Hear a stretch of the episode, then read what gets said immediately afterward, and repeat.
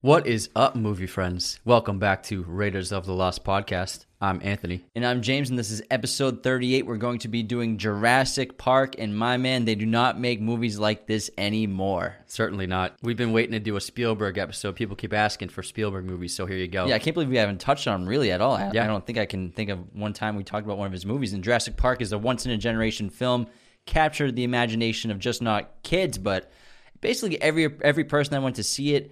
Um, no one had ever seen anything like this. Realistic-looking dinosaurs moving around, flying, eating, killing people. It was insane to see. Yeah, this movie made nine hundred million dollars, um, which is crazy back then. And it was also just a groundbreaking achievement of filmmaking in terms of the special effects and C G I. C G I had been used uh, sporadically before this. Uh, I L M did the special effects in this film, and they previously did C G I effects in Terminator two. They did the... Uh, The Terminator, who can morph into different shapes with the metal. Mm-hmm. And they did The Abyss, James Cameron's other film.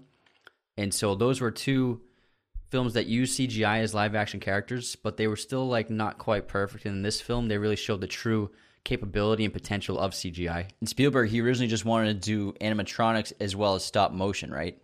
Yeah, he wanted to do a combination of uh, animatronics and stop motion for the dinosaurs. But I L M um, sent him a test of the T-Rex uh, in a shot in complete daylight, and he was sold on it and decided to use about fifty percent of the shots of dinosaurs as C G I shots. And I think it was the success of Jurassic Park with I L M which led to the founding of Pixar Studios, right, in those first sto- short stories in Toy Story one. Yeah, those special effects artists and visual effects artists um, became the small company of Pixar. And the, the visual effects in Jurassic Park were so groundbreaking that it inspired several major directors to take on projects that they that became famous for them. So, for example, after they saw this movie, George Lucas was inspired to start working on the Star Wars prequels again. Stanley Kubrick was inspired to start A I, artificial intelligence. And Peter Jackson was inspired to start working on the Lord of the Rings trilogy because they saw the potential that C G I gave them as filmmakers. Absolutely incredible. And Jurassic Park came out on June eleventh in nineteen ninety-three, again directed by the legendary Steven Spielberg, based on the novel Jurassic Park by Michael Crichton. A fantastic author. He's got a bunch of great books. Check him out if you haven't. Screenplay by David Koepp and also Malia Scotch-Marmot. This film stars Sam Neill, Laura Dern, Jeff Goldblum, and Richard Attenborough. This film had a worldwide box office of one point zero three billion dollars. Absolutely absurd. Incredibly successful film, and it follows billionaire John Hammond, who creates an island theme park that has one thing that no other theme park has: real life dinosaurs. Despite the staff's guarantee that the park is safe, visiting paleontologists and experts find themselves in the middle of the park's worst nightmare. This film won three Oscars, including Best Visual Effects, Best Sound Effects, and Best Sound. I think that was back when sound and sound effects were a separate, separate category, yeah. So now it's one. And Jurassic Park and the Jurassic World franchises have combined for over eight billion dollars at the box office in revenue.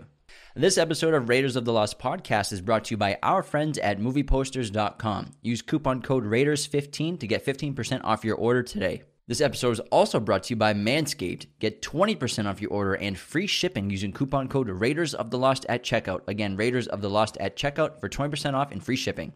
If you like our podcast and our content, the best thing you can do to support us is subscribe to our YouTube channel and follow us on Spotify, Apple Podcasts, Google Podcasts, wherever you listen to podcasts, you can find us. Share us with your movie friends. We're mostly growing word of mouth, so tell them all. Tell your family, your friends who love movies that there's a great new show out there for, the check, for them to check out. Leaving a five-star review is incredibly helpful, especially those written reviews. Helps us get seen by new people on the podcast apps. And we also have a Patreon where you can support us monthly. And members get special perks like sneak previews at episodes, personalized videos, and our top-tier patrons get a monthly shout-out on the podcast to be immortalized forever. Do it, guys. Jurassic Park came out in nineteen ninety-three, so if you haven't seen it, I don't know what you've been doing your whole life. So uh, just a warning, spoilers are abound. And so Steven Spielberg already changed the way that films were released and uh, marketed. First with Jaws. Yeah, so, Jaws was the first summer blockbuster so ever. Jaws was originally supposed to come out in, in the winter, but they changed it to the summer because, and they did not think that it was going to make as much money in the summertime. That's why movies rarely came out in the summertime. Um, it was and, mostly like those B monster movies. Yeah, exactly. But they realized the potential with Jaws showed that there are a lot. All the kids are are, are out of school um, on summer vacation, and provides them with more opportunities to get ticket sales as long as the movie is enticing. And so after that, Spielberg literally changed the face of releasing films and the the business side of of uh, of movies. And then Jurassic Park, I think, is the ultimate example, because Indiana Jones movies did they did make a lot of money, but Jurassic Park shattered every record before it. It became the most successful movie up to that point and of all time, and one of the most successful franchises too. And Jurassic Park is what made Steven Spielberg a billionaire. Like we talked about George Lucas, how he became a billionaire from owning the merchandise rights from Star Wars, mm-hmm. which is how he negotiated his contract for a smaller salary when he made those. Steven Spielberg amassed his fortune of billions by riding the success of Jurassic Park, the film series, which saved Universal Pictures from bankruptcy and allowed Spielberg to negotiate being paid two percent of all park tickets sold at Universal theme parks, as well as portions of gross revenue from concession sales, which is absolutely absurd. So every time you've been to Universal Studios and been on a ride, Spielberg has gotten a cut of your ticket. That's insane. And after renewing the contract, this he's been still getting paid like this mm-hmm. every year. They reviewed the contract in two thousand seventeen because obviously Universal wants to buy him out of it. Spielberg elected to stay in the deal instead of being offered a payout of, I think they offered like five hundred fifty million dollars, but he's going to wait until they offer a payout of a billion. What a for, boss. For him to get out of that clause, because it's insane how much money he's making just from sitting on his ass from that, from what he created with Jurassic Park. That's crazy. And for just the film alone, he earned two hundred fifty million dollars because he also got a sizable chunk of the back end of the profits of the film itself. And so just for the first Jurassic Park film, he made two hundred fifty million dollars, which at that moment was the most a director had ever made for a film. But guess who beat him? James Cameron with Avatar. He ended up earning three hundred fifty million dollars because of Avatar's success. Holy crap, what percent did he have of that movie? He must have had like uh, maybe um, thirty percent? twenty, twenty to twenty-five percent maybe. Cause oh yeah, because it made two billion dollars. Yeah, it made two billion dollars. He might have had like twenty percent of Avatar. That's insane. So three hundred fifty million dollars just for one movie. Crazy. And then this movie, it was it it changed the idea of of what you could do in a movie. Because like we said earlier, the the advancement and the groundbreaking special effects they used I had never been done before, never been seen before, and the most the most successful filmmaker at the time didn't even think C G I would work. That's how unawares people were of the profound power of C G I. And then Spielberg implementing C G I in this, most of the time it holds up, the C G I. Sometimes it's a little iffy, but I think for the most part it still looks great. And the reason why the C G I looks so good is because the way Spielberg filmed it was very smart. Uh, you will, you won't see any close-ups of dinosaurs when they're C G I. You'll see close-ups of, of the dinosaurs when they're animatronic, but not C G I. Every C G I shot is very wide. Um, also, it's very dim lighting. For example, the T-Rex attacking the cars. It's, it's raining. It's nighttime. There's a lot of fog. There's very very minimal lighting. And so I think if that was obviously shot in daylight, you would have seen the, the imperfections and kind of the unrealistic qualities of the C G I. But I think the way Spielberg filmed the movie, he wisely shot the dinosaurs in a way to make the C G I work better than I, I think most other filmmakers would have. For example, like the Brachiosaurus um, scene, he's got a huge wide shot of the Brachiosaurus as it's eating from the trees, and it looks great. Even though if he did a close-up, you would have been like, that skin texture does not look real at all. It looks more like Nat Geo quality on a T V show. But because he shot it from far away, it makes it seem more realistic for us. Yeah, it's like kind of like Star Wars. And even before that, we talked about, on that episode, we talked about Metropolis in the nineteen twenties, which actually blew people's minds away with what they were seeing. And again, Star Wars blew our minds. They'd, no one's seen anything like that before. And Jurassic Park was the same thing. Practical effects combined with C G I, and the dinosaurs, there are only fifteen minutes of dinosaur footage in this movie, and nine minutes are actually Stan Winston's animatronics, and six minutes are Industrial Light and Magic C G I. And the process of what they did to make these practical effects is they actually, for the raptors, built these suits that were operated by human beings, and it's absolutely incredible. You can find a bunch of cool behind-the-scenes footage of Stan Winston animatronics making these suits, and the stages they went from just these foam designs to actually real raptors and real textures and real movable mouths that they control while they're inside operating. So the person would be inside the raptor suit. They can control the arms. They can tr- they could walk. They could run. They, they could even turn the neck really yeah, accurately. Yeah, and they could even uh, control the, the jaw and biting. And it honestly makes me mad that we're still stuck right now with still this isn't really done anymore, and like the practical effects are gone away except for like Chris Nolan films. He's still obsessed with practical effects. And I wish that if they could do this in nineteen ninety-three, imagine what they could do today. Yeah, and I think especially, for example, with the the more recent Jurassic Park films, the Jurassic World films, they use some practical animatronics, but mostly they're very... This episode is brought to you by Shopify. Forget the frustration of picking commerce platforms when you switch your business to Shopify, the global commerce platform that supercharges your selling wherever you sell. With Shopify, you'll harness the same intuitive features, trusted apps, and powerful analytics used by the world's leading brands. Sign up today for your one dollar per month trial period at shopify.com slash tech, all lowercase. That's shopify.com slash tech. Another day is here, and you're ready for it. What to wear? Check. Breakfast, lunch, and dinner? Check. Planning for what's next and how to save for it? That's where Bank of America can help. For your financial to-dos, Bank of America has experts ready to help get you closer to your goals. Get started at one of our local financial centers or twenty-four seven in our mobile banking app. Find a location near you at bankofamerica.com slash talk to us. What would you like the power to do? Mobile banking requires downloading the app and is only available for select devices. Message and data rates may apply. Bank of America N A, member F D I C. When you need mealtime inspiration, it's worth shopping Kroger, where you'll find over thirty thousand mouthwatering choices that excite your inner foodie. And no matter what tasty choice you make, you'll enjoy our everyday low prices, plus extra ways to save, like digital coupons worth over six hundred dollars each week. You can also save up to one dollar off per gallon at the pump with fuel points. More savings and more inspiring flavors make shopping Kroger worth it every time. Kroger, fresh for everyone. Fuel restrictions apply. Minimally used. For example, I think the the biggest scene they used them in is when uh, Chris Pratt and Bryce Dallas Howard are, are stuck in that shipping crate with the T-Rex, and that they built that T-Rex, but I mean it's just sleeping the whole time. And to be honest, the uh, most of the Velociraptor shots, the animatronic and in the bodysuit ones in this film, they are much better than the modern C G I ones, and I think that they still hold up. Obviously, I think the movement is not perfect. That's why I think they go C G I, but I think that The sh- especially that kitchen scene, that famous kitchen scene, the Velociraptors, the shots of them in that film, you know they're in, they're you know they're in the frame, you know they're they're in the scene with the kids, and that makes it more terrifying. It's because the uh, the human eye and the human brain, we can tell when it's not real. I mean, we subconsciously we can see a C G I image and we're not totally sold on it. We'll be like, oh, that was great C G I, but we know it's not real. But the difference is with this film, with the animatronics and with the bodysuits, we're like, that's real. That's in the camera. That's with the actors. And I think that makes a whole world of difference. This episode of Raiders of the Lost Podcast is also brought to you by Manscaped, the leaders in men's below-the-waist grooming. Manscaped offers precision-engineered tools for your comfort, obsesses over their technology developments to provide you the best tools for your grooming experience. They sent us their performance packages. They sent us shirts, underwear, deodorant, everything you can think of. They've sent it to us. We have their luxury lawnmower groomers, which are insane. They have a light on it. They're waterproof. You can use in the shower.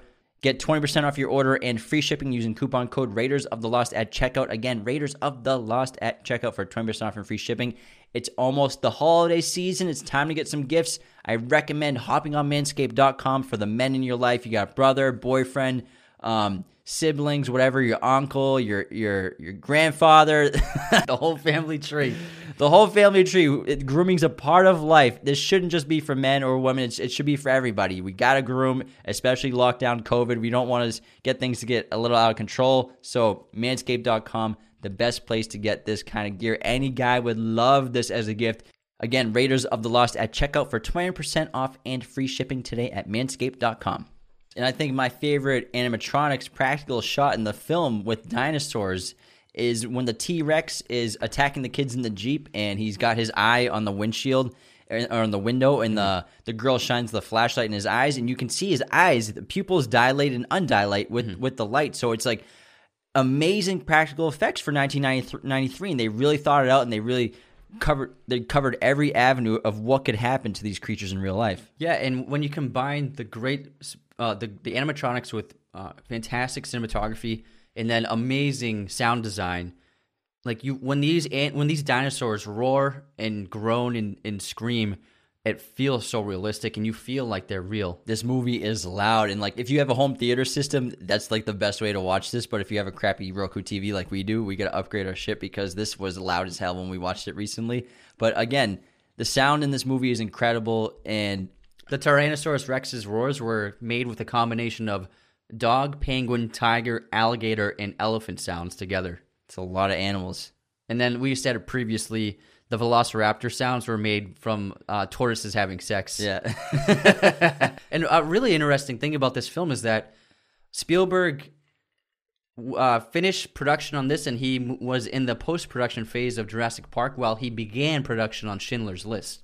Both these films actually came out in nineteen ninety-three in the same year. Oh, wow. I didn't know that. And so he actually took no days off. He just went from Jurassic Park to Schindler's List. And while he was shooting Schindler's List, he was uh, going through the edits of of Jurassic Park and going through the pro, post-production and visual effects. So he would do conference calls and video conference calls with the Jurassic Park crew to tell the C G I and visual effects crew like what he wanted from shots. And then he would go through the scenes with the editor um, each almost every day while he was shooting Schindler's List.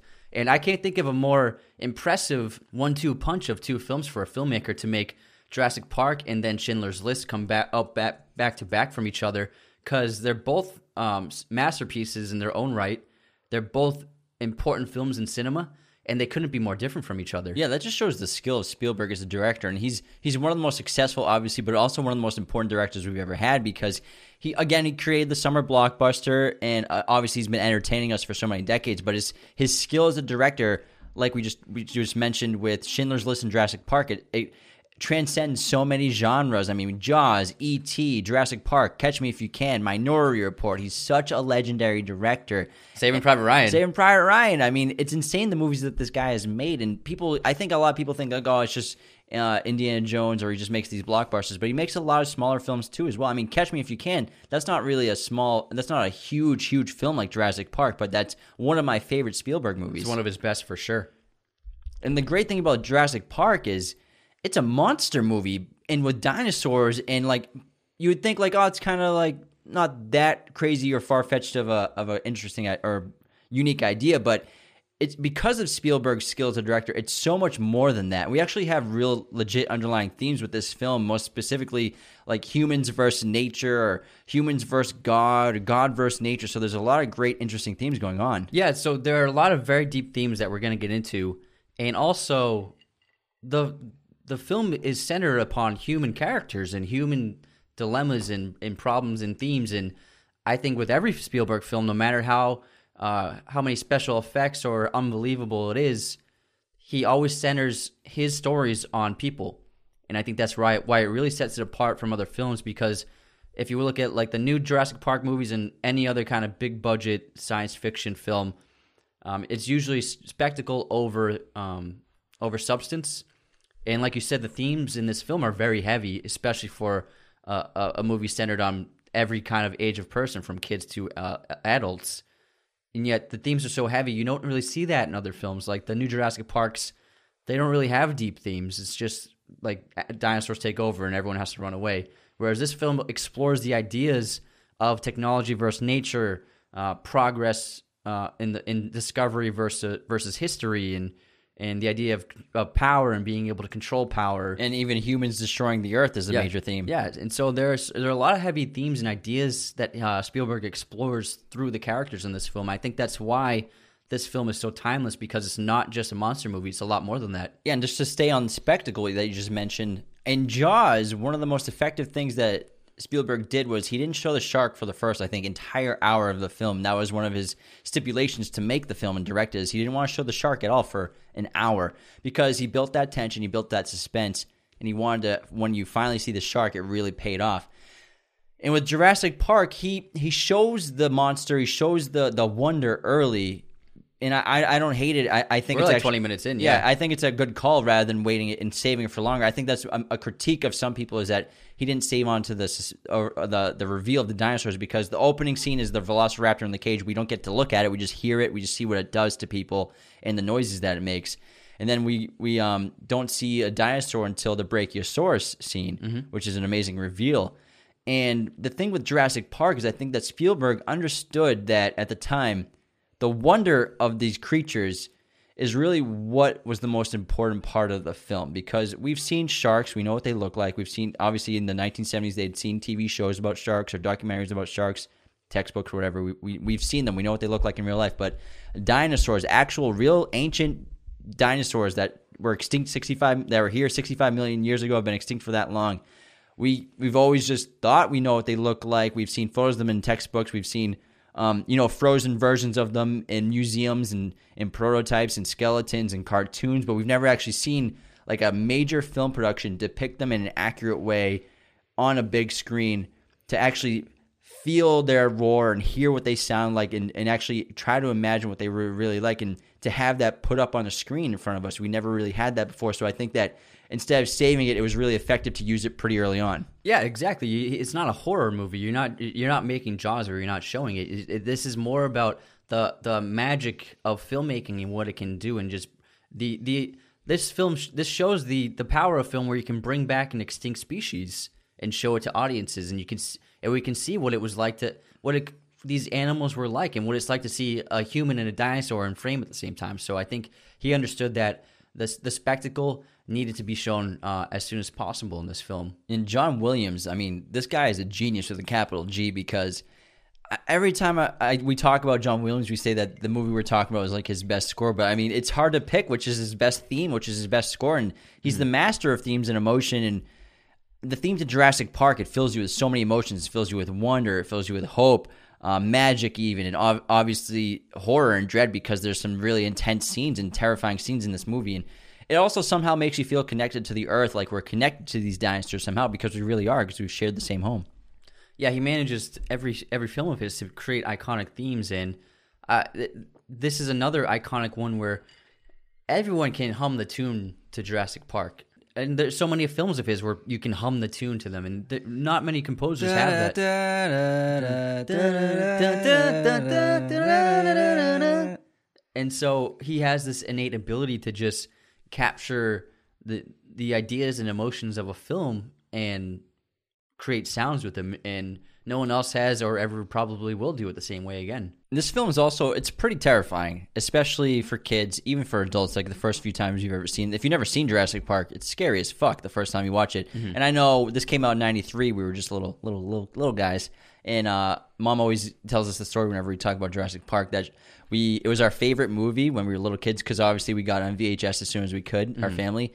And we would, whenever we would watch it, Uh, we would be so scared of the T-Rex that we would have to run behind the couch, and we'd like peek up over the cushions to like watch the T-Rex tear everybody apart, because that was the only part we were we were mostly afraid of. But, but it made us run behind the couch and hide. Yeah, and I think it's okay for for kids to watch movies that can be a little scary sometimes, because that's part of. I mean, um, being frightened and, and fear is a part of life, and so I think it's it's not like you shouldn't shelter kids from seeing this film, because it, it it's it is just a movie, and you learn when you grow up. You, you you learn that movies aren't real life. I turned out all right. Yeah, you turned out fine. Oh, so far.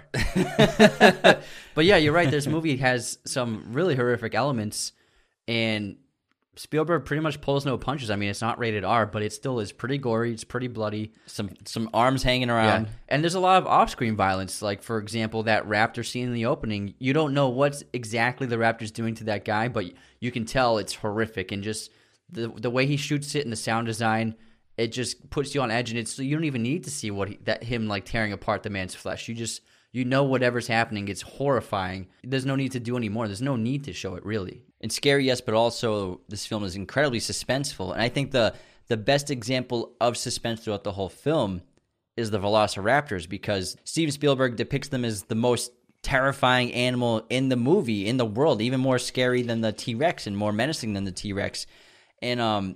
He builds the suspense for the Velociraptors so well. I mean, we just get glimpses of the claw that Grant has, and the, the story tells the little kid with the at the archaeological dig, and we we see the, the raptor cage and what they're kept in, and when they lower that cow, we we, we see what they do to the cow, just the, the bushes moving and the sounds they make and, and the banging, and and the hunter Muldoon, who's basically who Chris Pratt is in the in Jurassic World, telling us how how smart they are and how deadly they are, even at eight months old. And then when we finally see the raptors after they break out of the cage, it's just it, it's just so it, it's such a huge payoff in terms of suspense. But he does that with different story arcs in terms of suspense, and not just the Velociraptors, but also the network of the security system crashing and and Dennis Nedry's uh, story arc. So like he builds suspense in, in different points in different areas of the film. Yeah, and. Uh... A great example of suspense also is the T-Rex attack, and because you know that there's a T-Rex behind that fence, but he slowly reveals it here and there, and you don't even need to see it, and you're horrified, and the characters are terrified, and he just slowly stretches the suspense until finally the monster shows up. And I think that Spielberg is an expert on suspense, and that's why the film works so well, because it's not like the dinosaurs just, just attack right away. You know, he waits for it and, and he savors the moment and makes you really experience fear just like the characters are. This episode of Raiders of the Lost Podcast is brought to you by our friends at movie posters dot com. Use coupon code Raiders fifteen to get fifteen percent off your order today. movie posters dot com is the number one site to get your movie posters. They have been for years. They've been great to work with. They're sponsoring all of our movie poster giveaways, and we have a very special one coming out in the next week or two. Or two. So stay tuned for our next giveaway contest. You're not going to want to miss it. It's going to be an awesome poster from movie posters dot com. They offer great options of original designs, framing, backlight, canvas, and even plaque designs. Use coupon code Raiders fifteen to get fifteen percent off your order today at movie posters dot com. We can't talk uh, like ninety minutes on Jurassic Park without obviously talking about the science. I mean, is it suspect? Yes. Do we care? Not really. Um, just examples of inaccuracies. And just remember, in the film, they talk about how they use the, the D N A of frogs to fill in the gaps of missing D N A chains. So maybe that's the reason why some things are, are not accurate. For example, the T-Rex is depicted as kind of a, a shark-like predator that can only see you if you move. But according to paleontologists, they believe that it actually had incredible vision similar to a hawk, as well as an excellent sense of smell. They even think they had feathers. So a lot of dinosaurs actually, you know, they're they're more related to birds than lizards, obviously. We all know that. Paleontologists also believe that velociraptors were actually much smaller than depicted in the film, about the size of a turkey, also covered in feathers, if not entire bodies covered in feathers, just parts of their body covered in feathers. They also weren't that smart, but like you just said, Spielberg make fun at this comparison of turkeys, I think, with the little kid in the beginning saying that it doesn't look scary, it looks like a giant turkey. I think Spielberg's poking fun at all the people that say velociraptors obviously looked more like turkeys. But ironically, uh, Spielberg wanted the velociraptors to be uh, six feet in height, which was obviously way too big compared to what was actually found archaeologically for velociraptors. For velociraptors. But while they were in production on this film, an archaeologist that he had as a consultant Uh, dis- discovered the skull of a, the largest raptor skull in history. So they, they confirmed that it theoretically it's possible that there were possibly raptors this big in real life. So that was called the Utah raptor. And then there's also, they are also based on when they went into production on the Deinonychus raptors, which is, again, all these dinosaurs were very bird-like. Think of feathers, these talons just like birds. And Spielberg and the filmmakers obviously opted for that kind of like giant lizard look, which I can understand. It makes them more relatable to us today, um, to look like modern day lizards kind of. And it's more believable and scary probably rather than making them look like these giant like wild half bird, half lizard monsters, which they actually were. Yeah, and they, they were very colorful too. Mm-hmm. So that might have taken away from the horror of them. But Spielberg did give them bird-like mannerisms. Like we, we talk about the raptor neck movements are very bird-like. They get kind of snap their jaws like beaks of birds. Alan Grant talks about it yeah. in the opening of the film. They pay homage to the real bird-like actual characteristics of the dinosaurs without actually making them visually look like what they probably would have looked like. Yeah, but I think it's okay because I think that since they use frog D N A to help finish the, the D N A genes, that's why there aren't any feathers on the dinosaurs. So they adopted uh, more of uh, reptilian characteristics as opposed to their more bird-like history. And also, there's no fucking dinosaurs, so we don't yeah. actually really know. Knows, really? We don't know. For yeah. all we know, they could all be red and just be spewing like hot sauce out of their pores. We don't know. Yeah. Hot sauce blurred out. In Jurassic Park, the infamous insect preserved in amber was an elephant mosquito, the only species that doesn't suck blood, so this makes extraction of dinosaur D N A impossible. Not to mention dino D N A is also too old and fossilized to read. Paleo- paleogeneticists maintain that after one point five million years, nucleotide bonds that make up D N A wouldn't be long enough to extract any meaningful data. And one more, the pile of dino droppings, which is a hilarious scene, and they they stand next to these enormous man-sized, person-sized uh, piles of dino dino droppings, droppings, droppings. The largest known coprolite fossilized dino dropping ever recorded was only forty inches long. Only forty inches. That's like the size of this table. That's huge. And this film is based off of the book Jurassic Park, which is And a fantastic novel. If you haven't read it, there's there's a lot more detail into the uh, the science behind how they created the dinosaurs, and also there's some really great dinosaur scenes, action sequences, and really terrifying scenes that aren't in the movie. One of my favorites is has got to be there's a scene where Grant and the kids they're they're in the, they're also stuck in the park in the novel, and they find a river and they decide to take a raft on the river to go down the river. And the T-Rex follows them into the river, and the T-Rex just slowly swims behind them and gets closer and closer to them. And it's a it's a, an amazing scene.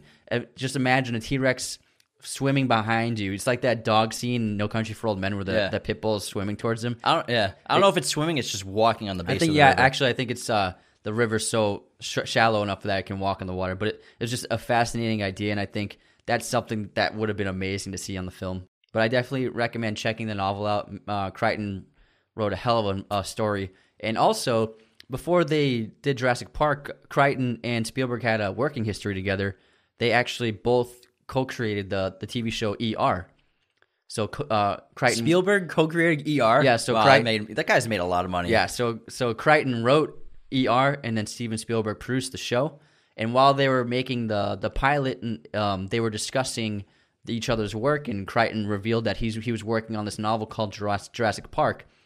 And uh, Spielberg asked him to send it over to him, so he sent it to him. And then Spielberg read it and immediately uh, called him and said, uh, I'm going to have Universal buy this. And so he talked to Universal, and Universal purchased the rights to the book for, I think, two million dollars, uh, six weeks before it was even published. So no one else had the book or had access to the book except for Hollywood producers. And James Cameron wanted to make the film, but he never got a bidding chance because Spielberg, having already had this connection to Crichton, beat him to the punch.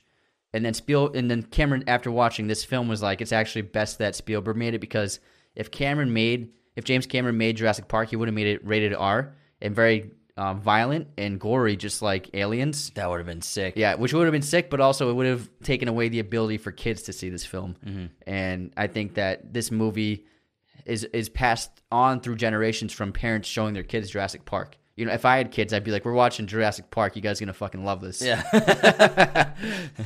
And one Forget more. Frozen. Jurassic Park. Let's talk about the main characters in this film. We have Doctor Grant, played by Sam Neill. You may recognize him from Peaky Blinders if you're a fan of that show. He's a very underrated actor, I think. He's awesome. He's Irish, I believe. Australian. Australian, never mind. And here is something with an... Yeah, not here. That's he's why I'm here. He was something not in America. He... He's a paleontologist and dinosaur expert. And Doctor Grant, he's clearly a very intelligent guy. And one of my favorite character traits of him throughout this entire film is that he hates kids, which he clearly shows in the beginning of the film. Mm-hmm. But he's obviously very passionate about what he does. He's very spearheaded and disciplined and is clearly obsessed with his work. Yeah, Grant has two main character flaws in that, first of all, like you said, he hates children, even though his girlfriend, Ellie Sattler, is very much open to the idea of having kids, and it's something that she keeps talking to him about. It's going to be a part of his transformation as a character. But Grant also hates technology, and he, he lives in the past, and he doesn't believe that technology has any useful benefits to the, to, the, to to society. For example, uh, in that dig site, there's that guy who's uh, has the computer and scanning for bones beneath the surface, and Grant and the the guy says eventually we won't even have to dig for bones, and Grant says, "What's the where's the fun in that?" So Grant is very much against the idea of technology, and he, he likes to work with his hands, and he thinks that technology is more of a detriment to uh, to us than anything else. And then his girlfriend Ellie, played by Laura Dern, daughter of Bruce Dern, is a paleobotanist, and she's a very, um, she's clearly a very intelligent person, also highly passionate about dinosaurs, just like Doctor Grant. She's very independent, very vocal, and they describe her as tenacious in this film as she, she shoves her hands inside dino droppings without even blinking. Dino droppings? Droppings. Dino, dino droppings. Yeah, and this was a, a major breakout role for Laura Dern. This was her first major film. Although, after this film came out, Laura Dern was unfairly blacklisted by Hollywood because after Jurassic Park, her next role was playing Ellen DeGeneres' uh, girlfriend on the Ellen T V show. She had a, a sitcom, and the most famous episode of that show was the episode in which Ellen came out on T V in the show. And in that specific episode, Laura Dern played her girlfriend who helped her realize that she was gay, and it was an iconic episode and throughout all of T V history, and it got over forty-two million views uh, uh, on air, and it was a, a sensational episode and an important episode, obviously. But what happened was after this episode aired, even though she had just been in the biggest movie ever, Laura Dern was blacklisted in Hollywood because of her role as the girlfriend of Ellen, and she stopped getting any offers for work, and she was even getting death threats, and the set of The Ellen Show was even getting bomb threats. And at, for a long time, Laura Dern had to employ a full-time security detail to protect herself from all of these death threats. So Laura Dern uh, went underwent in, intense and unfair persecution just for a role she played. That's insane, yeah, because if you think about it, she did kind of disappear for like a decade from Hollywood, and then she's obviously come back strong recently. That's why it happened. It took that long for her yeah. to come back in Hollywood, which is so unfortunate because she's a great actress, yeah. and, and she just won the Oscar. Got, she's obviously got the talent that her father like obviously passed down to her, and her mother, mm-hmm. and um, she's incredible, and she's great in this movie. She's one of the best characters for sure. Yeah, absolutely. So obviously she deserves the success she has now. And it was hard-earned, and I think she's one of the highlights of this movie. And then we have Hammond, who's played by Richard Attenborough brilliantly. He plays the Scottish billionaire who has this very childlike energy and excitement about him. He went from owning a flea circus to owning a dinosaur island in Jurassic Park. That's that's quite the upgrade. That's a bigger upgrade than in the Office garage sale episode when Dwight trades up a thumbtack to a telescope. So he's just one of the funnest characters because it's kind of like the dream to obviously be that wealthy, but then to have someone who has that wealth and does like crazy, interesting, fun, interesting, fun things like bringing back dinosaurs from the dead. Yeah, he's a he's not he's obviously one of the antagonists of the film, but he's not a villainous person. Everything he does is for the benefit of of mankind and hum, and entertainment, and he wants like his main motivation for building this, this park is to to create a sense of wonder for people to see I, of all ages and in all of all social classes. It's not going to be a, a park that only wealthy people can go to. So he has good intentions, and Hammond is actually a polar opposite from Grant, where Hammond very much believes in technology and is reliant on technology and progress and, and progress forward, whereas Grant's living in the past, Hammond is living in the future. And I see very much Hammond's character being depicted similar to a god, or, or maybe he fancies himself one subconsciously. He's always dressed in all white. He has this big white beard. He seems very wise and charismatic. And like a god, he wants to create life and have it be observed and share his world. It's, yeah, it's a possibility. And his, his clothing is actually contrasted with Mal- Ian Malcolm's clothing, because Ian Malcolm wears all black. And apparently... This these two wardrobe outfits perfectly demonstrate the difference between Spielberg and Crichton, the director and, fil- and writer of the film, where Spielberg is more positive, outgoing, and upbeat, whereas Crichton is a little more reserved and quiet and very much reliant on science and mathematics. And so they had these characters where black and white as a contrast, and also in relation to their own relationship in real life. And Malcolm is played by Jeff Goldblum, and this is probably his most loved role because they made Jeff Goldblum basically play him again in Independence Day.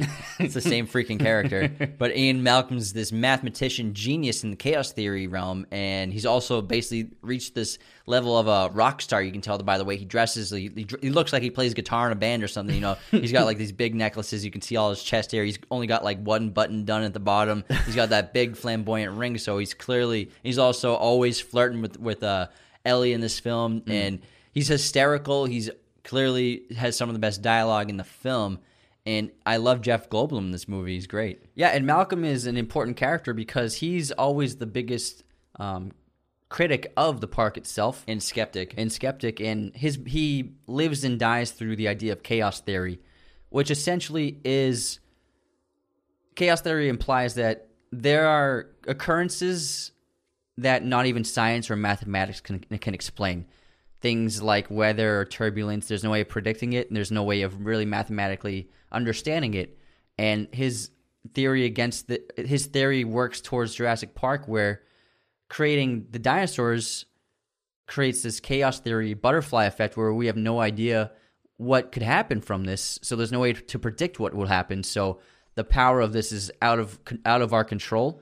And I think that's the main conflict that arises between him and Hammond. And he has this great line in the film where he says, God creates dinosaur, God destroys dinosaurs, God creates man, man destroys God, man creates dinosaurs. So basically what he's saying is that, basically what he's saying is that humans had to basically destroy their concept of God, destroy religion in order to become gods and create dinosaurs and create life. Yeah, and also he's a he he believes in the idea of cause and effect. In relation to chaos theory, he says this line where a butterfly flaps its wings in Beijing and it, and it creates a rainstorm in New York. And so every every small occurrence and situation has an impact that is inexplainable and unpredictable.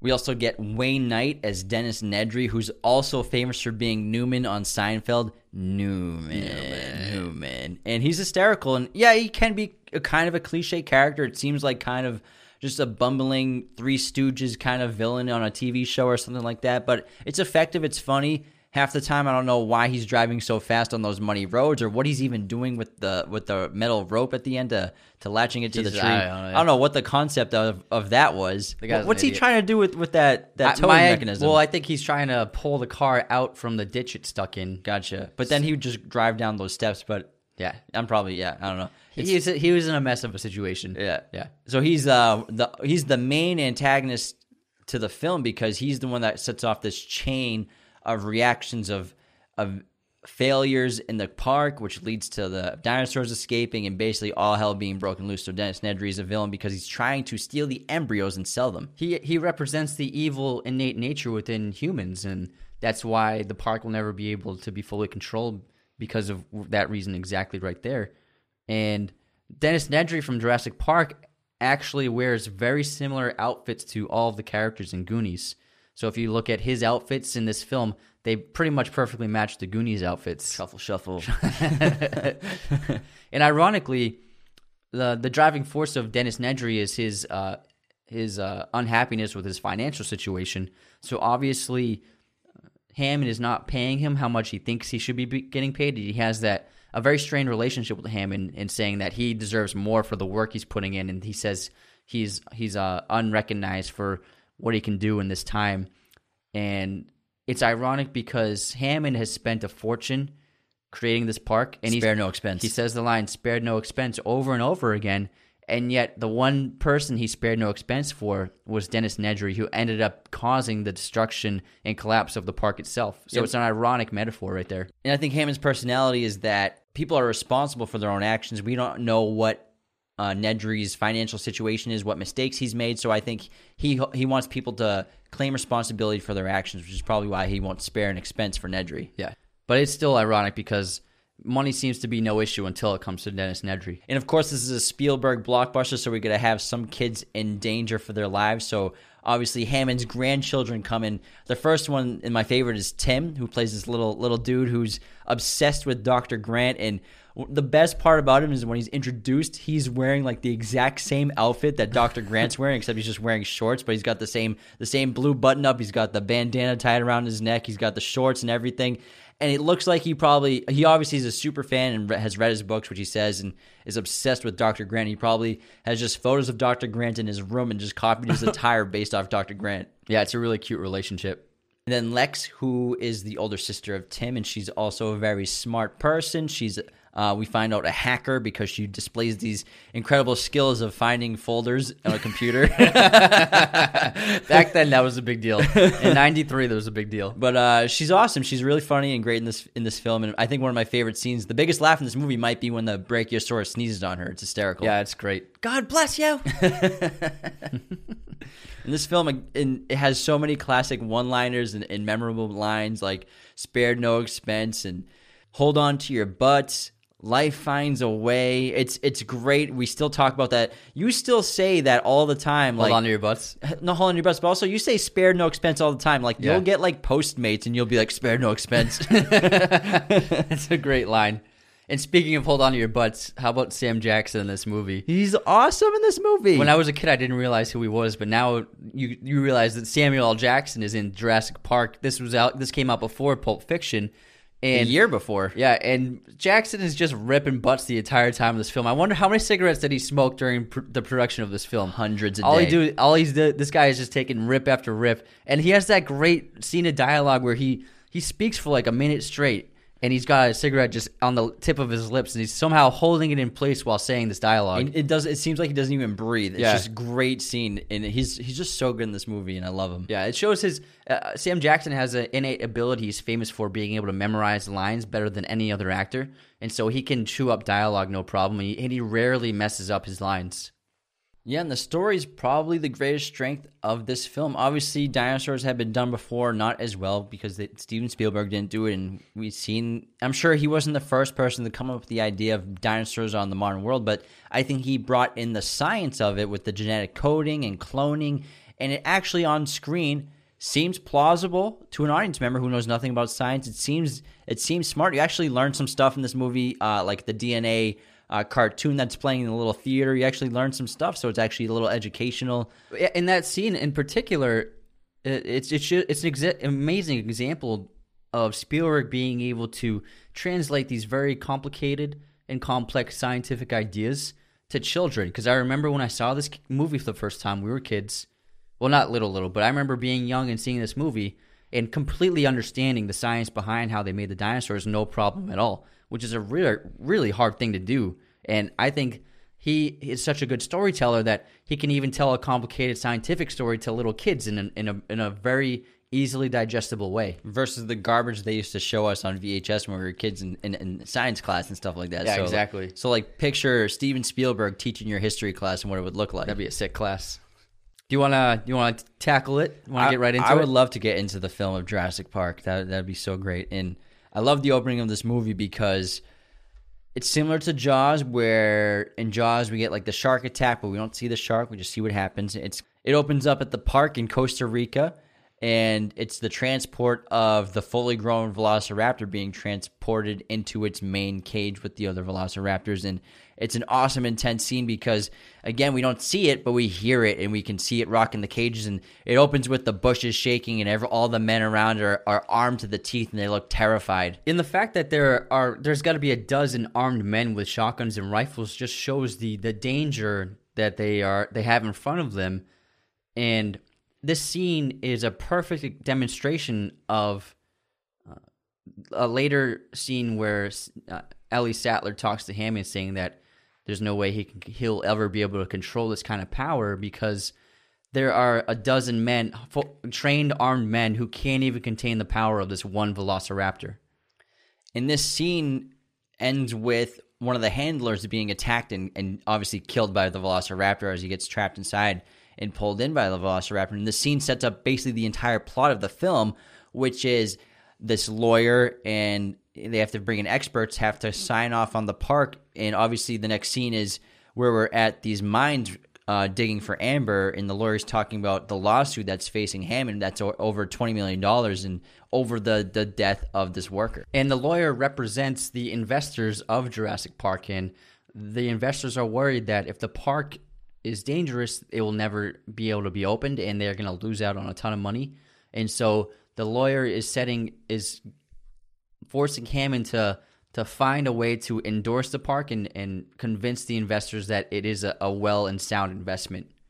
And then we go to the this typical archaeological dig. It's somewhere in America, and it's awesome. We get to get introduced to Grant and Ellie, and we talked about the the scene where they're digging up the Velociraptor, and he scares the crap out of the kid with the claw, the Velociraptor claw. Which emotionally traumatizes him. That kid, oh my God. He looks like the kid from Sandlot, kind of. Yeah, he does. And uh, you feel...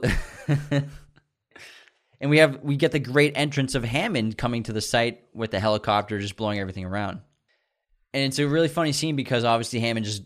don't like Hammond just lets himself into their trailer and... pops their champagne, which they were trying to save for a special occasion. He's like, for today, I'm sure. Or he's like, for today, I guarantee it. And we get to get this charismatic billionaire into our into the story, and he's so fun, and he's going to fund their dig. But he needs he needs Grant and Ellie to come to his park and sign off on it because just like Ellie and Grant, we don't really know what we're expecting as an audience member who hadn't seen the trailers. So we don't know that there's going to be real dinosaurs there. And he's trying to hint that it's right up their alley. They, they're the experts in the field of the park that he has. Yeah, exactly. And I think it's a really interesting play on the power of money because even though they don't really know what they're signing up for, once he uh, guarantees to fund their dig site for three years, they're in because I think money is a strong motivating factor for a lot of things. And I think people who have money obviously have power to pretty much do whatever they want. And so Hammond can buy pretty much any anyone he wants to do and have them do whatever he wants. And archaeologists depend on investors. They they mostly They don't get funding from anywhere else, so they need investors and they need this dig to keep operating. Like I said earlier, he he hates technology and he, he lives in the past. He I, seems like he's been digging up dinosaurs for decades. Yeah, and he and he, I think he's reached his plateau in his life, and Ellie is obviously aware of it because every time she hints at the idea of kids, he just like rejects it right away and uh, makes excuses. And obviously that's something that's important to her, but he doesn't want that in his life. And so I think uh, Grant has reached his plateau in his life, just and he's just like the dinosaur bones he digs up, where he doesn't want to change and he doesn't want to evolve at all. He just wants to stay static the way he is right now. And I think that's a, a major character flaw for Grant. And then we have this very important scene to the plot of the film, which is basically what causes all the, the terror in Jurassic Park is... So Nedry is in Costa Rica and he meets with this person from a, a competing company of Hammond's. Dodson. Dodson. Dodson, look, Dodson's, Dodson's here. here. And see, look, no one cares. And um, it creates the conflict of the film where Nedry is going to sell out his job in Hammond in, for profit, and he's going to steal embryos of dinosaurs and basically give this competing company ten years of work for, for uh, one point five million dollars, I think is what he's going to get paid. And clearly Nedry is just the worst person you'll ever meet. He's a horrible character. He's very selfish. He's greedy. Only cares about himself. Very immature. Yeah, he's super immature. Um, he even sticks the guy with the bill. He's like, don't get cheap on me, all right? And one of the most iconic images of, in the film is, I don't know how much shaving cream Barbasol sold after this movie, but they must have sold a lot because...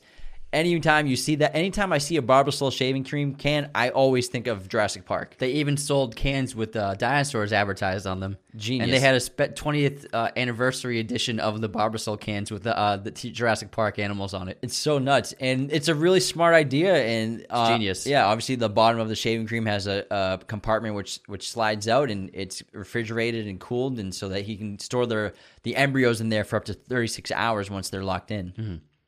And then we're in the helicopter on our way to Costa Rica, the the island, Isle Nublar. And we learn, and we're introduced to Ian Malcolm, played by Jeff Goldblum. And it's a great scene because we get to see the back and forth that Malcolm has basically with himself because he's just nonstop talking and flirting with Ellie and trying to get uh, even just a look out of Doctor Grant, who just is just looking out the window with his hat on mostly. And starting fights with Hammond.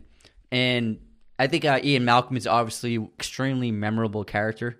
And it be, he became a cultural icon. Like nowadays, like go on Etsy dot com and search Ian Malcolm, and you'll see all kinds of uh, handmade art of Ian Malcolm.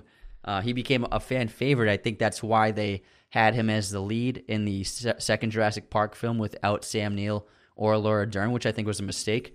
He's he he couldn't be more different from the archaeologists. He he seems like a very much of a modern man, and he's also. For as charismatic and, like you said, that rock star quality that he has, he's a, a genius-level mathematician and scientist.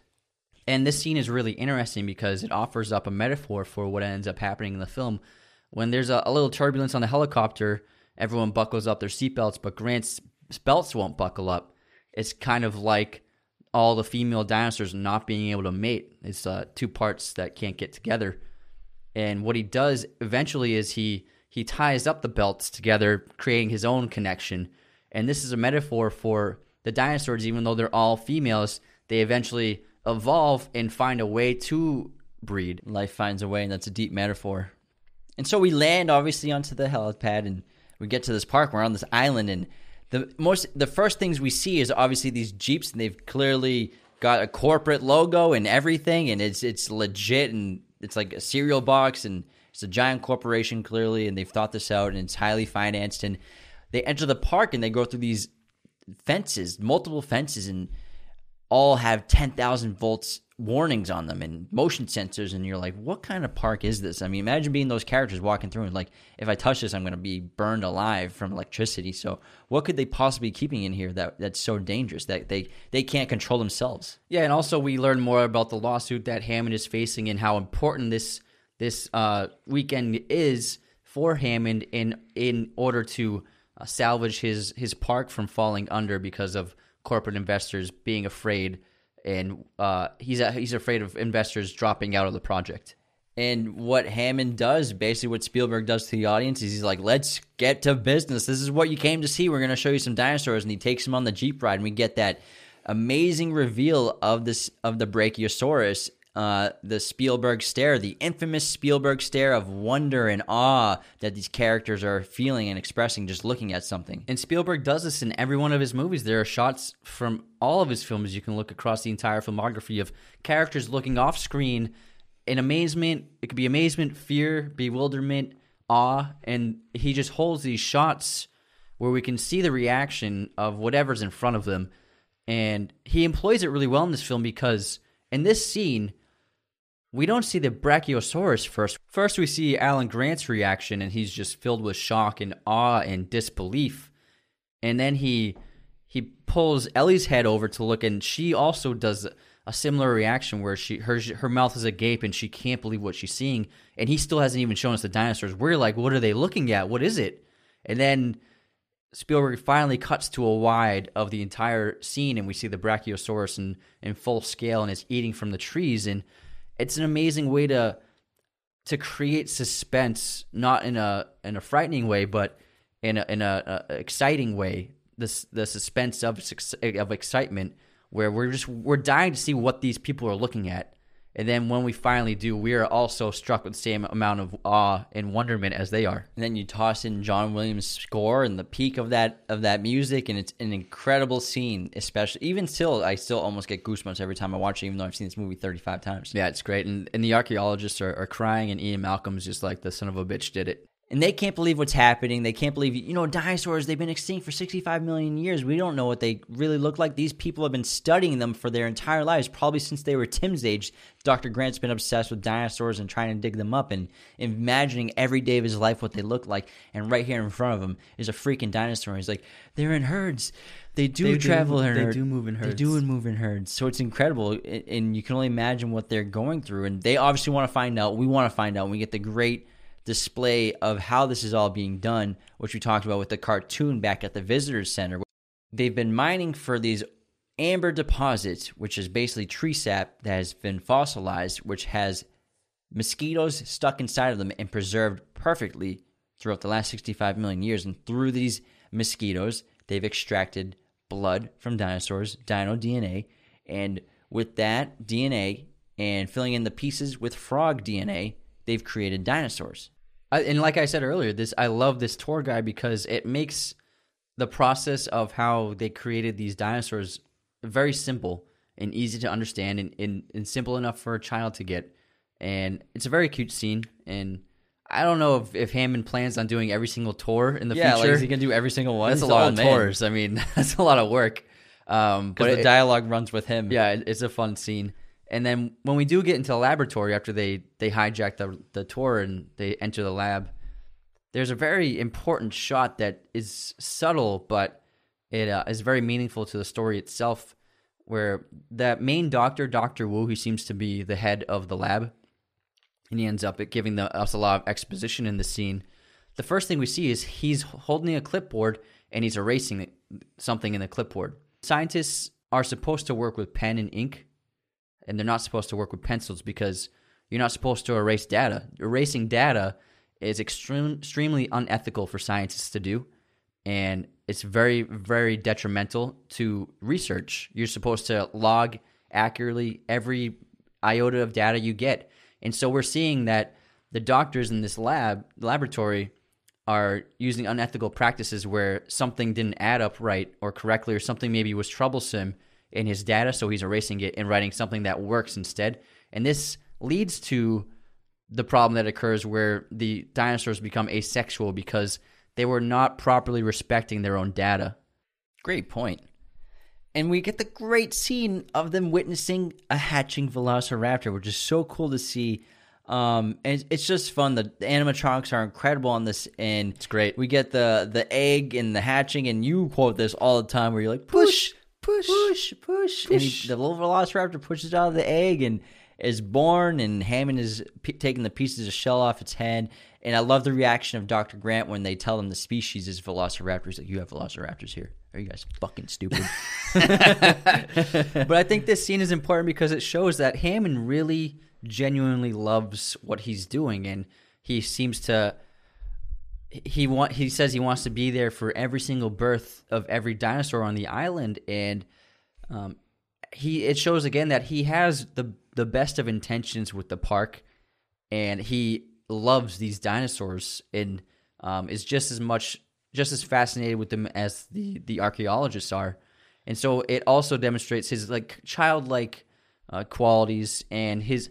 I think that his love of wonderment obviously has been a driving force to his career and why he's probably been so successful, because he loves to be awed, and so he wants to awe others. And I think that's, again, really similar to if you believe in a god or gods and gods creating human beings and putting them on this earth. And, you know, a lot of religions teach us that they're watching us and and they create us in their image, and, and to, maybe to us, we're like Ham into the dinosaurs, you know, mm-hmm. we're their creation. So they watch us with wonder and awe, and they're like, oh, look at them. They're being born, and mm-hmm. oh, look, he's driving a car. But obviously with that comes consequences, and, and obviously we have violence and sin, and just like the dinosaurs, the creation of the dinosaurs comes tons of violence and death. This leads to them actually going to the Velociraptor cages, and the Velociraptors are so dangerous. They're kept in this isolated barracks with uh, electrified fences, raised fences. It's raised, just like yeah. it's like they have their own small compound. Yeah, because um,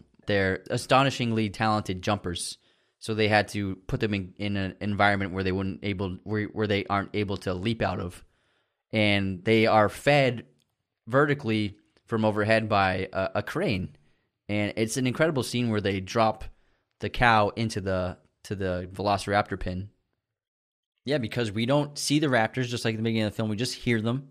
We hear them feeding, which is horribly terrifying. Just it's so loud. It's louder than the T-Rex, and it sounds like they're just tearing it apart. And then we see the reactions of the people. But yeah, and while they're eating, that's again where Muldoon, where again the trainer is explaining the danger and the traits of the Velociraptors, how smart they are, how one of them is is problem solving smart, and she just looks at you like she's figuring things out, and how they seem to be like wolves. Almost, yeah. yeah. And they hunt in packs, and, and then they pull the cage out, and it's just been torn to pieces. Yeah, and so this shows the, the monstrous side of the dinosaurs.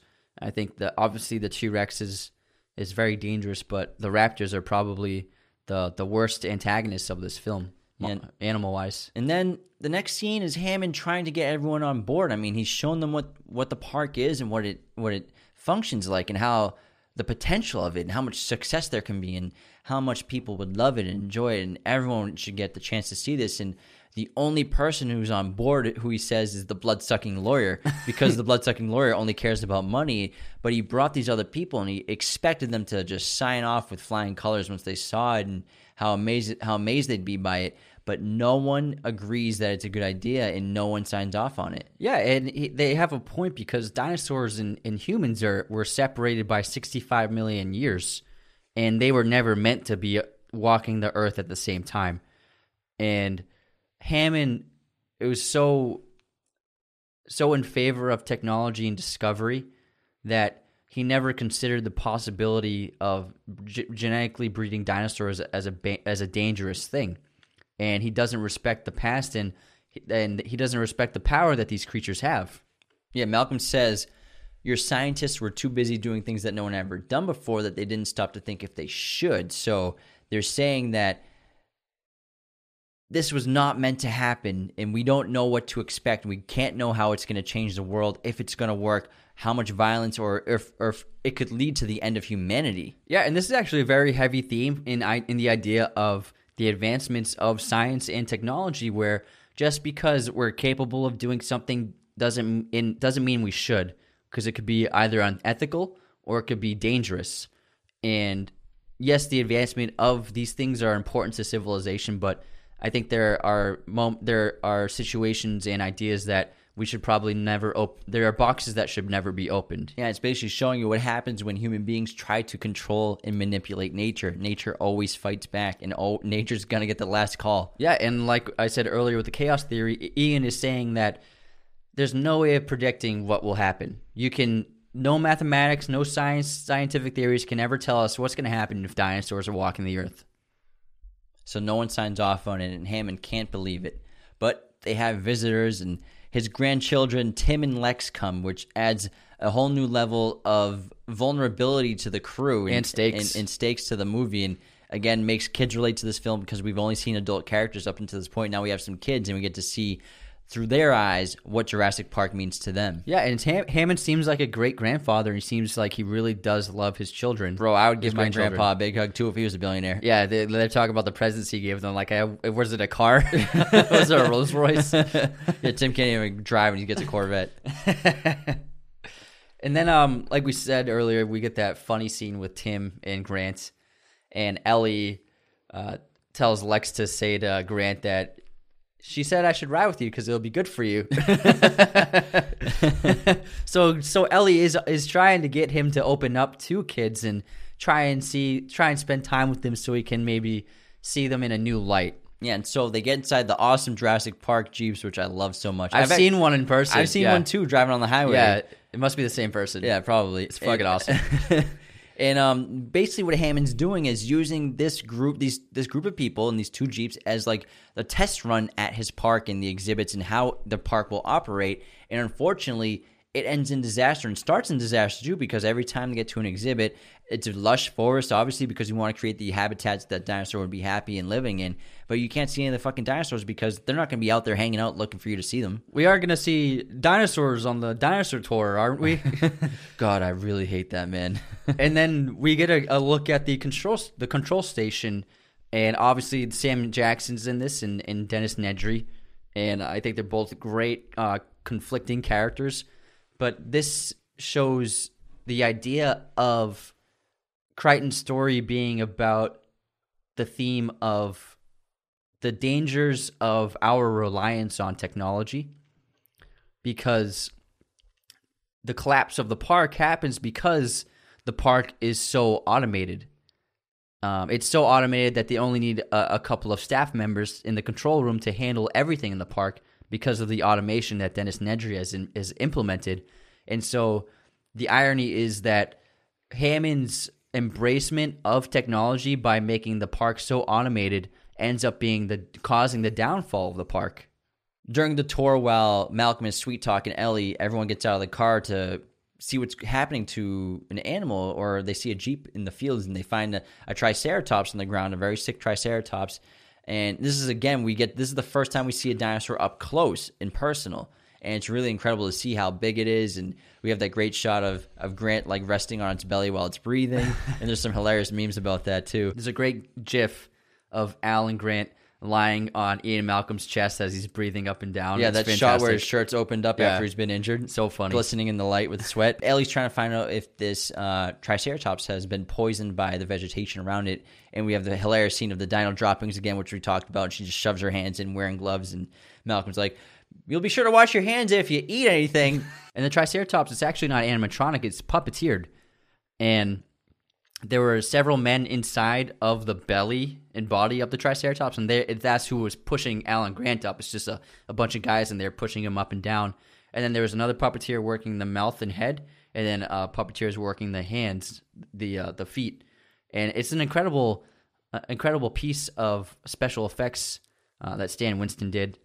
And they actually changed the scene shooting of this. They they changed the shooting date of the scene. Uh, Stan Winston was told that the scene was going to be shot like halfway through production. And then Spielberg, be, because of shooting circumstances, he actually moved it to being the first scene that they would film for the entire movie. And so the Triceratops wasn't ready. So Stan Winston and his team had to work overtime over two nights to to finish the Triceratops in time for the filming of the scene. It's intense. Yeah. And because of the oncoming storm, the the tour is forced to end.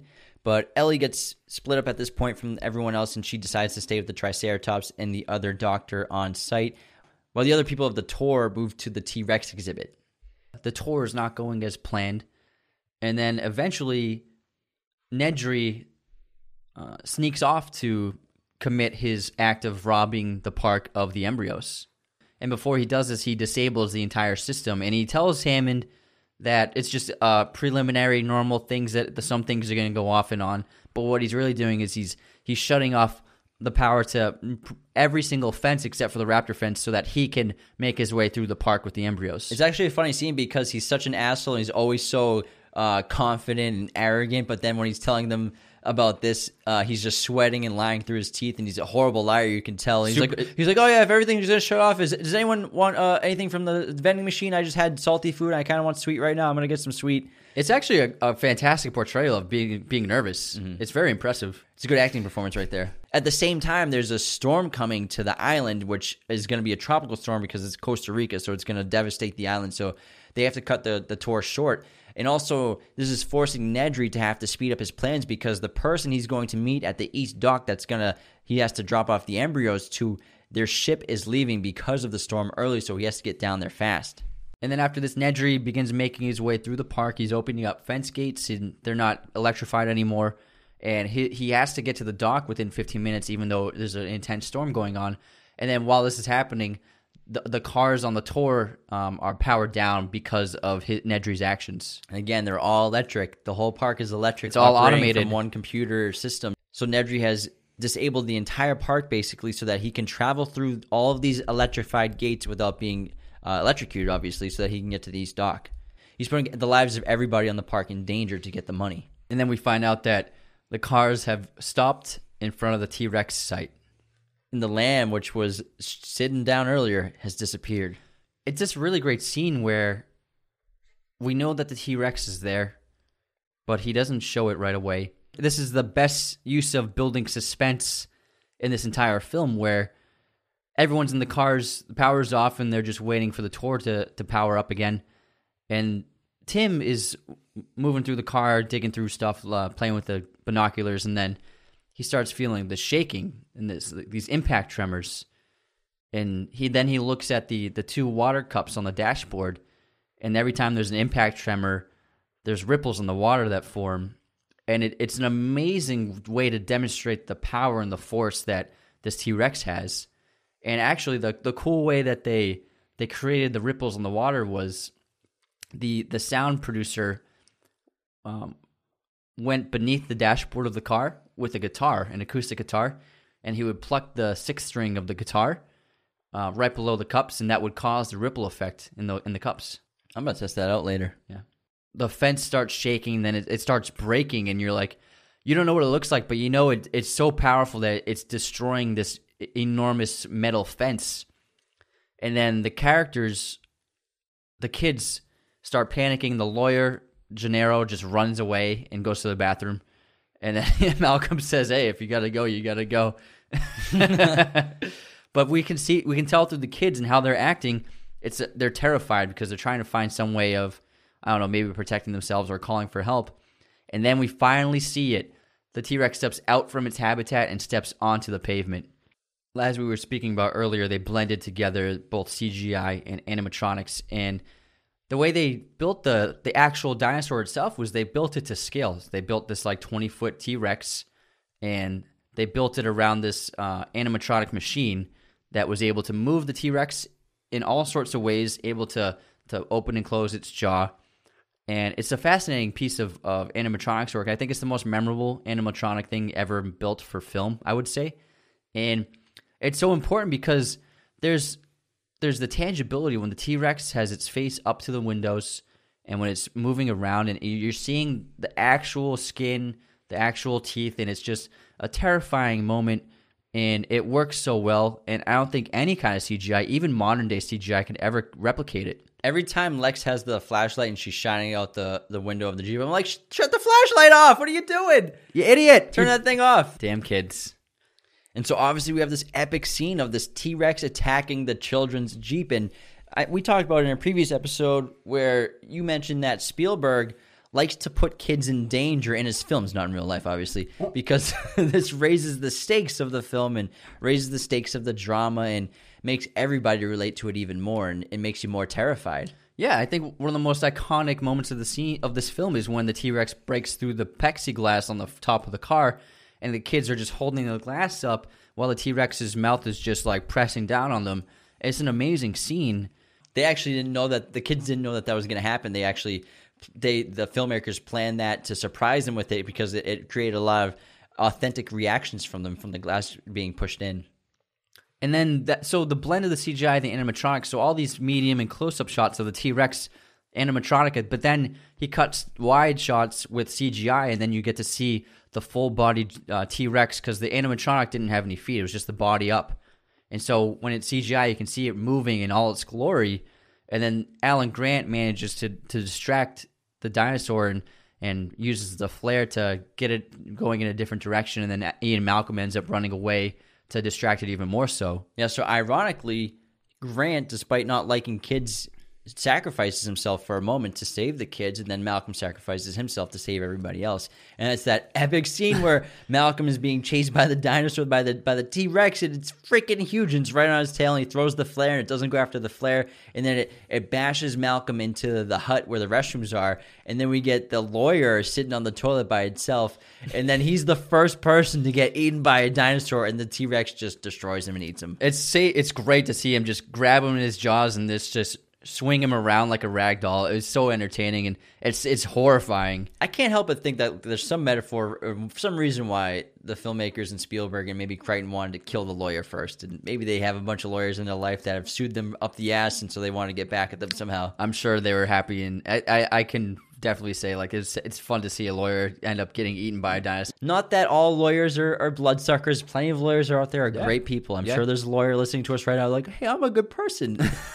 I'm sure you are. We're just being funny. Yeah, yeah, yeah. And, and then uh, this leads to probably my favorite shot of the entire film is when, when Grant is trying to get the kids out of the car, and he manages to pull Lexi out, and then she does that horrifying scream, and then he grabs her and, and tells her to be quiet and not to move. And then we get a shot of the T-Rex foot just planting in the mud. And it, I think it's the best shot of the movie, just to see that foot stomp down on the mud with the, the people in the background behind it. I think the, the best shot in the movie is...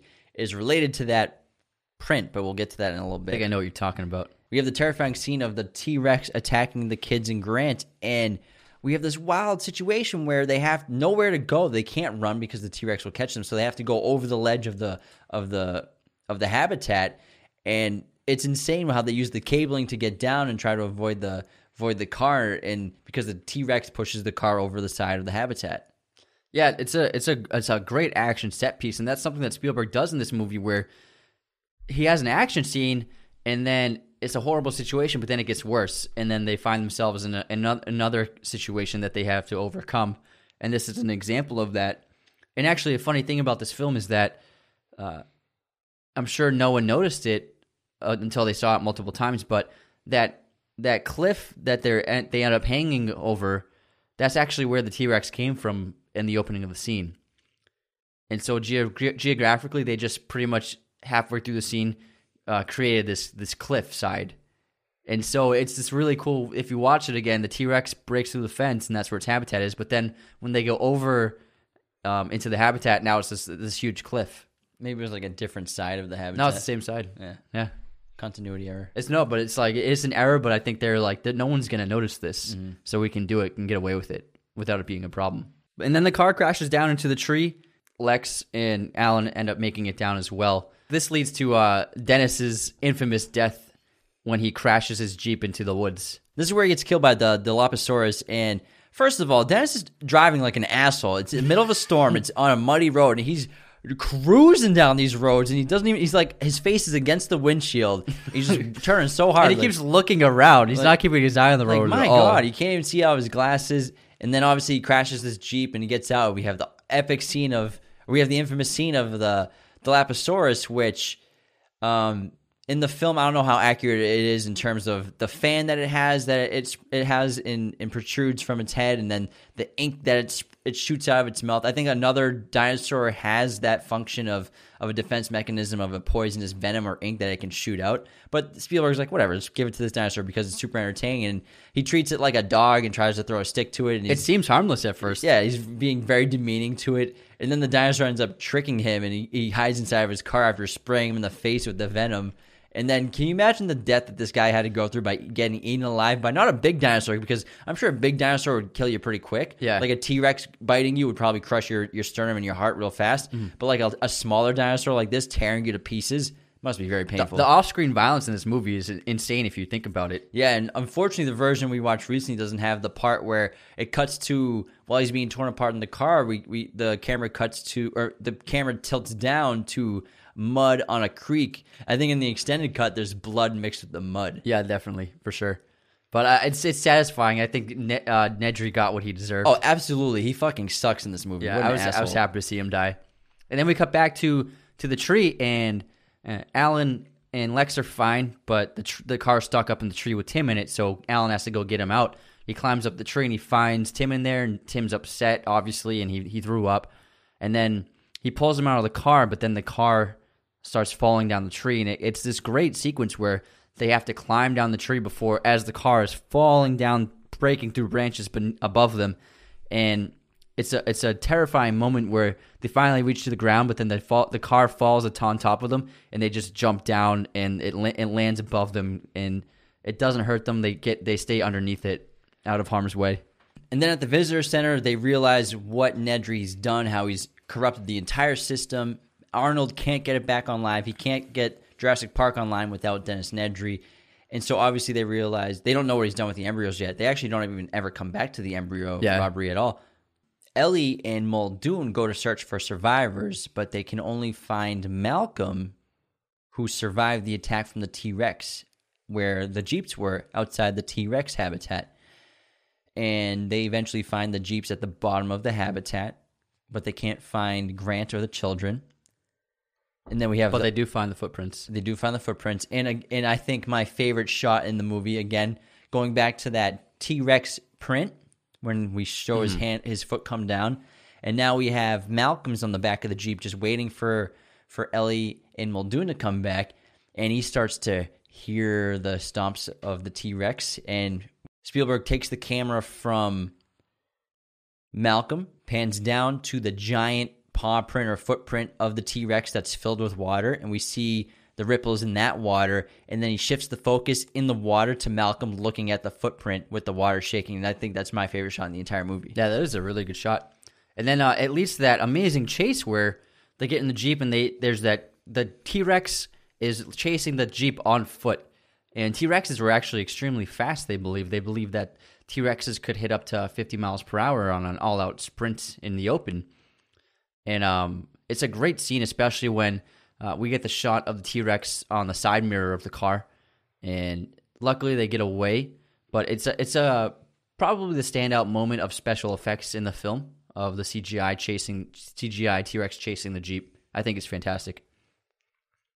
And so Grant and the kids have to basically spend the night in Jurassic Park, and they find a treetop where they're away from all the scary dinosaurs down below. And they come across that Brachiosaurus that sneezes right in Lex's face, which is hysterical. God bless you. God bless you. And um, it's it's funny because Grant is starting to take a like taking a liking to these kids, and you know he he feels like kind of a, somewhat of a father figure for them at this point because he's protecting them and he's trying to keep them safe. Yeah, and then he this is an important moment for him because uh, Lex asks him what he and Ellie are gonna do now that they don't have to dig up dinosaur bones anymore because they're dinosaurs now. And he says uh, maybe it's time for them to evolve. And so Grant is understanding that he needs to evolve and change as a character. You know, maybe these kids aren't so bad. Maybe having a kid wouldn't be the worst thing in the world. And also, I think that it, they're stuck in the park without any technology to help them. And I think that having technology would definitely benefit them in this situation.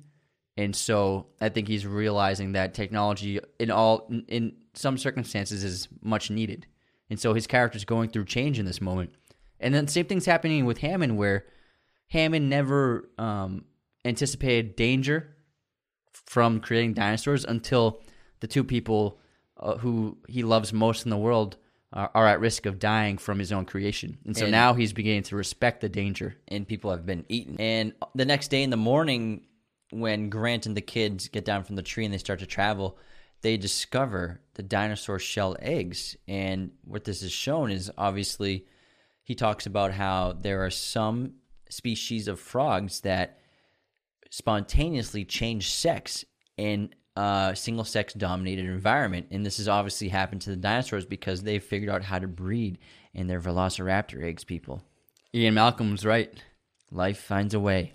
And now, so everyone else, they're at the control station, and they've decided that In order to gain control back of the park, they need to shut it down completely. So they do successfully reboot it, and it works, but power fuses are out, which uh, they have to turn back on across the compound, and Arnold volunteers to go out and, and turn them back on.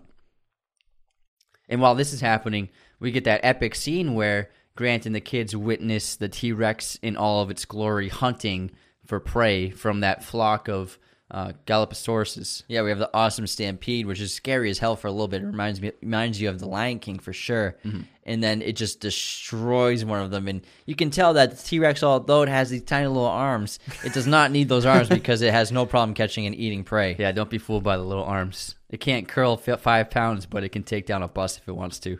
And something's taking Arnold too long to reboot the system and and uh, and fix the fuses. So Ellie and Muldoon decide that they're going to have to go check on him and see what the delay is, because they really need to get the phones, they really need to call for help, and they really need to find Grant and the other and the kids. And so they set off on this on this quick little rendezvous, which should only take three minutes to go turn the break the fuses back on. But as soon as they leave the the visitor center in the in the control center, they realize that Velociraptors have escaped, because shutting down the entire system, although the Velociraptors' cages before were still active and still electrocuted, it shut down their fences and the Raptors have escaped. And just seeing um, this hunter who was, he says, hunted everything that can kill on the planet, and earlier he compared Velociraptors to nothing he's ever hunted before. And the, seeing, seeing the look of fear on his face is just makes you terrified with suspense. And you know the raptors are out there as they're moving through the woods. And so they find the the door that they have to get to, and he has Ellie just run for the door, and she pulls this great little little Tarzan run for the door, and she jumps and, and swings across a branch, and she makes it, and the whole time she's running, you're just so scared that a velociraptor is going to come out from the bushes and eat her. Yeah, because Spielberg never shoots from in front of her. He follows behind her, so it makes us feel like anything could come out from behind her and chase after her. And again, we've all we've only learned what the velociraptors can do. We haven't really seen them in action yet, and we're terrified of them. And while this is happening, uh, Grant and the kids find that giant fence that is not electrified anymore, so they decide that they're going to climb over the fence onto the other side in order to make it to the visitor center. But while this is happening, Ellie enters the the barracks of the power station and finds the circuit breakers. As Hammond is is uh, walking her through the, the circuit board, as she turns on each part of the park, she's getting closer and closer to the perimeter fences, which Grant and the kids are still on, climbing down. The alarm starts going off on the fence, and so they have to make it down as quickly as possible. But Tim is getting uh, a, Tim gets stuck and can't make it down the fence, and he he kind of freezes in the moment as Ellie is turning on the power, and he gets electrocuted, and he gets blown off the fence. Spielberg, man, he's always putting kids, kids in danger. And then Ellie, she finishes her job, and she completes the circuit, and it's all turned on, and then all of a sudden, the Velociraptor's head just bursts through the through, through the side of the room. And I love the next part, because she, she thinks she's escaped, or she thinks she's found help, because a hand falls on top of her shoulder, and it's Arnold's arm, and she's like, "Oh, Arnold, it's you." And she turns and, and lifts just an arm out from inside that closet. Yeah, a severed arm. It's a great moment. And then the, the Velociraptor starts tearing through the fence and ripping it off. Yeah, and I love how it just like jumps down both of its feet onto the ground. And it's, it's a terrifying chase where she's limping from an injury, and she makes it barely out of the barracks alive. And then uh, we cut back to uh, Alan, and he resuscitates Tim back to life, and Uh, the kid's okay, although he got fried to a crisp. They, he calls him, like, burnt toast. And then Muldoon is s- still being hunted and hunting the Velociraptor. He thinks he's hunting the Velociraptor. And it's a great scene because there's really not much music. I don't think there is any, actually. There's no, no sound. Can't hear anything. You're just watching this very capable hunter with this huge gun hunting a Velociraptor. And then he realizes that as he sets his sight on one. Yeah, he he he was in a trap. It was a trap the whole time.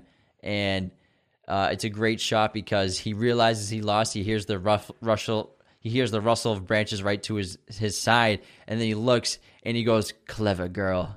And then he gets attacked and, and I, eaten. And I love that line because it's, it shows like he has respect for this Velociraptor because yeah. It outsmarted him and it's like a game to him. And he's like, all right, it, hunt, it out-hunted me and now I die. That's the way it is. It's actually a metaphor to what Alan Grant says to the kid in the uh, at the dig site in the opening of the film where he says, you have your eyes on one raptor and then you get attacked by two raptors that you didn't see that were on either side of you. And so these raptors did the exact same thing to Muldoon. It's a really great scene. And then um, Grant and the kids make it to the visitor center, and Grant's like, you guys chill here, have some food, and I'm going to get everyone else. And then there's a great shot of, of Tim walks up to the buffet, and he just grabs two spatulas. He's like, okay, let's fucking eat. And then he's eating all the cake, and, and his sister's eating a bunch of fruit. Yeah. And then Grant he Grant finds Ellie outside, and she's obviously horrified, and they, he takes her inside. One of the best shots in the entire film is the kids are eating at the table, and they're so happy. They think they're safe because they're indoors. And then um, Ellie, I mean, and then Lex is just eating Jell-O, and it's just she's in terror, and, and the Jell-O shaking in her hand.